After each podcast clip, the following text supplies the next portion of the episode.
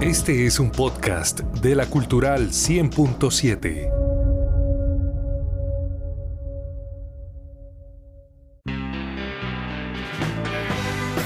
En Opina Santander es el momento de fútbol vinilo con Freddy Josué Niño.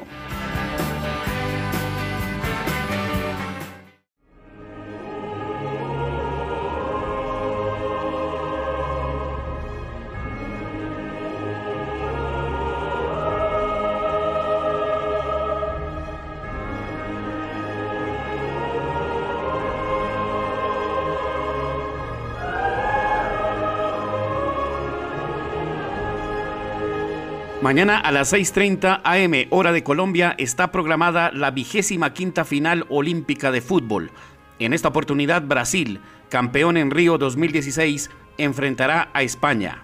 Será una de las últimas medallas en disputa de los Juegos Olímpicos Tokio 2020, un certamen que la capital japonesa ha organizado de manera sobresaliente en medio de la pandemia y cuyo fuego se apagará el 8 de agosto. El fútbol olímpico ha tenido una reglamentación especial a lo largo de su historia. En sus primeras ediciones los equipos participantes eran las mismas selecciones absolutas, lo cual fue abonando el terreno para que la FIFA consolidara la idea de realizar un campeonato mundial de fútbol. Justamente al disputarse la primera Copa Mundo en 1930, el fútbol no tuvo cabida en los Olímpicos de Los Ángeles 1932, únicas justas en las que el balompié estuvo ausente. La época del amateurismo facilitó que las selecciones de la llamada cortina de hierro dominaran el fútbol olímpico desde Helsinki 52 a Moscú 80. Desde entonces se fue levantando el veto a los jugadores profesionales y es así como grandes figuras han logrado participar y en algunos casos subir al podium.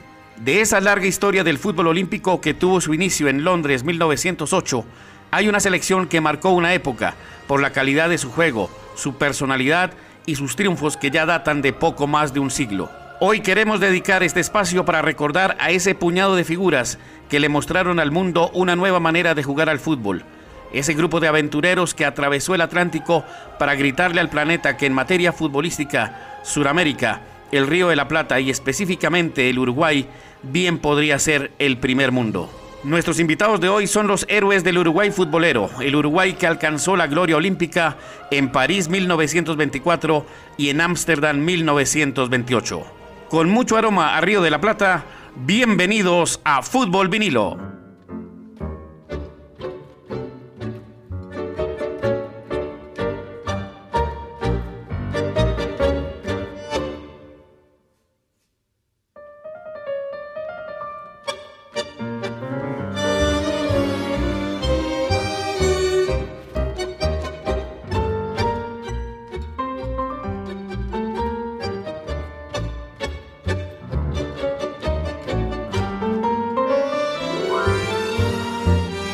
La historia no precisa aún la fecha exacta en la que un arquitecto uruguayo de nombre Gerardo Matos le regaló al mundo la comparsita, un verdadero clásico del tango, ese ritmo que empezó a propagarse desde la segunda mitad del siglo XIX, mezcla del tango andaluz, habanera cubana, candombe, milonga, mazurca y polca europea. Los registros más precisos señalan que esta verdadera joya musical, que escuchamos en versión de la orquesta típica del tango, fue compuesta por Matos entre 1915 y principios de 1916, y que por petición de su autor recibió arreglos musicales por parte del argentino Roberto Firpo, quien la estrenó en público en el legendario Café La Giralda de Montevideo, lugar en donde hoy funciona el Museo del Tango.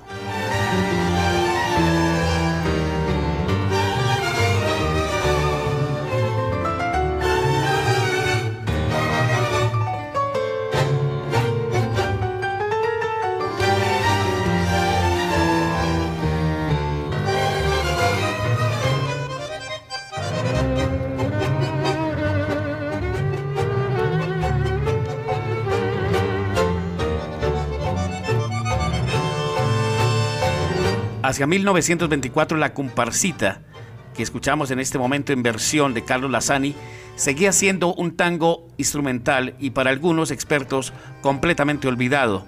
Por carecer de letra no era interpretado por las grandes orquestas que acompañaban y propagaban el éxito del tango canción que tuvo en Carlos Gardel a su máximo exponente. Fue justamente en ese año, 1924, que la historia del fútbol olímpico registró que un semidesconocido y subestimado equipo suramericano tomaría parte de los Juegos organizados en París. Ese equipo era la selección de Uruguay, que a pesar que a esa altura ya había ganado cuatro Copas América, llegó sin mayor favoritismo a disputar las medallas en las Olimpiadas. Con ese bajo perfil, el equipo celeste se instaló para jugar sus partidos en Colombes, una localidad ubicada a 10 kilómetros de París. Allí se iba a empezar a escribir la gran historia del fútbol uruguayo a nivel mundial. Invictos en Europa, invictos en América. Del mundo son campeones, de América lo son. Los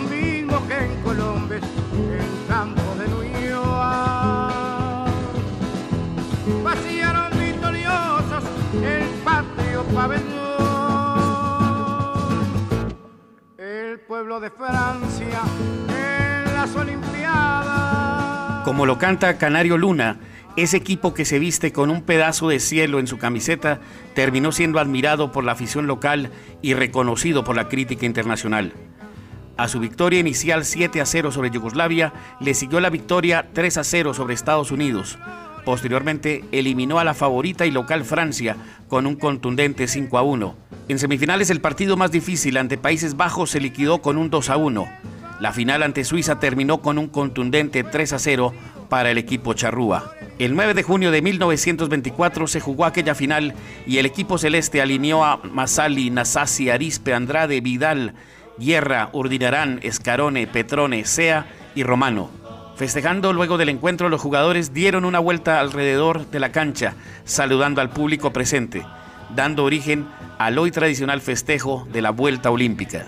Quedó para el recuerdo la estirpe del gran capitán José Nasasi, la habilidad del mago Héctor Escarone, tal vez el mejor jugador del mundo en su momento, y el fútbol voluntarioso del negro José Leandro Andrade, cuyo color de piel lo hizo ver exótico para los europeos. Capítulo especial merece el polifuncional arquero Andrés Masali, deportista que destacó en el atletismo y baloncesto y quien era el responsable de la preparación física. Ese equipo, como muchos de la época, no tenía la figura de director técnico. El pueblo de Francia en las Olimpiadas aplaudió entusiasta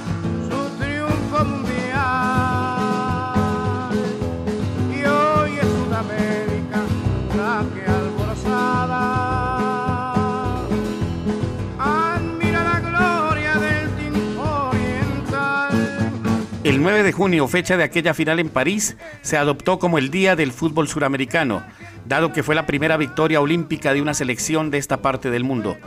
Los uruguayos se quedaron poco menos de un mes en Francia, ya que la ceremonia de premiación se realizó el 3 de julio.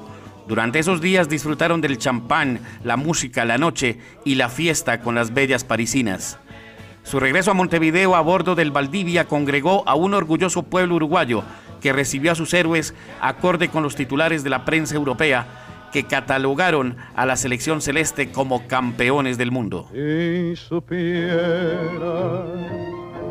Que aún dentro de mi alma conservo aquel cariño para ti. Quién sabe si supieras que nunca te he olvidado, volviendo a tu pasado, te acordarás de mí. Los amigos Justo en ese año de gloria olímpica, el 6 de junio de 1924, la compañía de Leopoldo Simari estrenó en el viejo Teatro Apolo una obrita de Pascual Contursi y Maroni titulada Un programa de cabaret. Para esos años no había obras teatrales de cuño popular que no incluyeran el estreno de uno o dos tangos para asegurarse el éxito con el público. En el cuadro segundo de esa obra, el cantor Juan Ferrari interpretó por primera vez los versos compuestos por ambos autores sobre la música de la comparsita. Aquí recordamos la versión que fue llevada al cine por el estelar cantante y actor argentino Hugo del Carril. pedazo de mi vida, mi ilusión querida,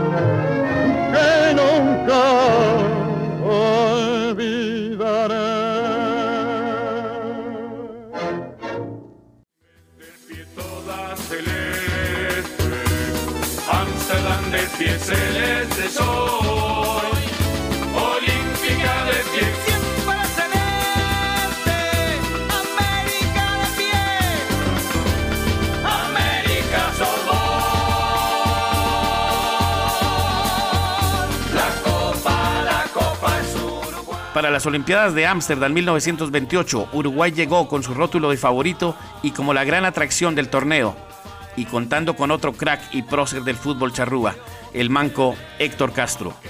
En el primer juego, justo frente al equipo local, los celestes logran una luchada victoria dos goles por cero. Posteriormente derrotan a Alemania cuatro goles a uno. En la semifinal la victoria es apretada tres goles a dos sobre Italia. La final, el 10 de junio, fue histórica. Uruguay enfrentó a su vecino y clásico rival, la Argentina, que también contaba con un gran equipo. El resultado final fue empate a uno. Procedió un partido de desempate que terminó con victoria uruguaya dos goles por uno, gracias a una anotación del mago Héctor Escarone. En el Museo del Fútbol Uruguayo hay una hermosa y enorme fotografía que muestra a miles de uruguayos congregados en la Plaza Independencia de Montevideo, siguiendo las incidencias del juego, las cuales eran transmitidas por un altavoz por parte de un periodista que recibía reportes periódicos vía telégrafo. Aún la radio no existía masivamente. El 13 de julio de 1928 la Celeste repetía la gloria olímpica y la prensa volvería a repetir Uruguay campeón del mundo.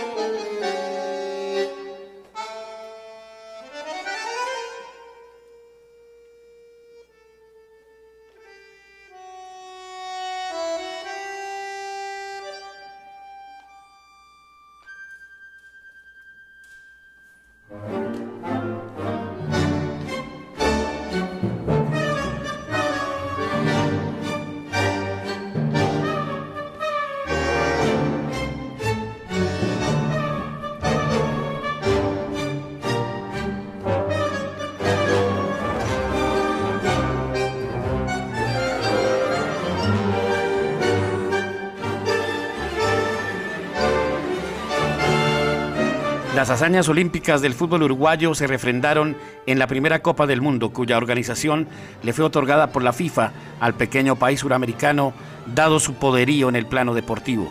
La final del primer mundial enfrentó a Uruguay y a la Argentina en una nueva versión del clásico rioplatense, aquel clamoroso partido que no se atrevió a ver Carlos Gardel. Con la edición de Oscar López y con el deseo sincero porque tengamos un mejor país para todos, los dejo con el sonido de la Texas Medical Center Orquesta, con una versión majestuosa de la comparsita, canción que el gobierno uruguayo adoptó como símbolo nacional desde 1998 y que es uno de los himnos del tango, ese ritmo que el poeta Enrique Santos Discépolo definió como un pensamiento triste que se baila. Soy Freddy Josué Niño. Los espero el próximo viernes con más Fútbol Vinilo.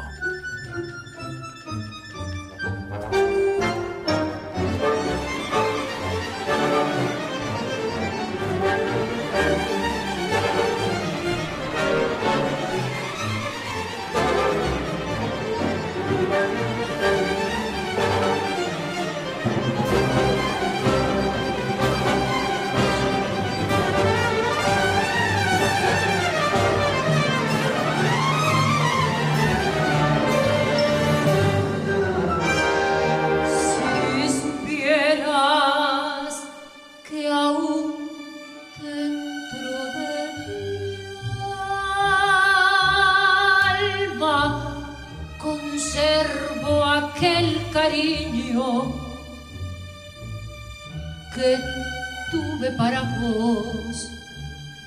Quién sabe si supieras que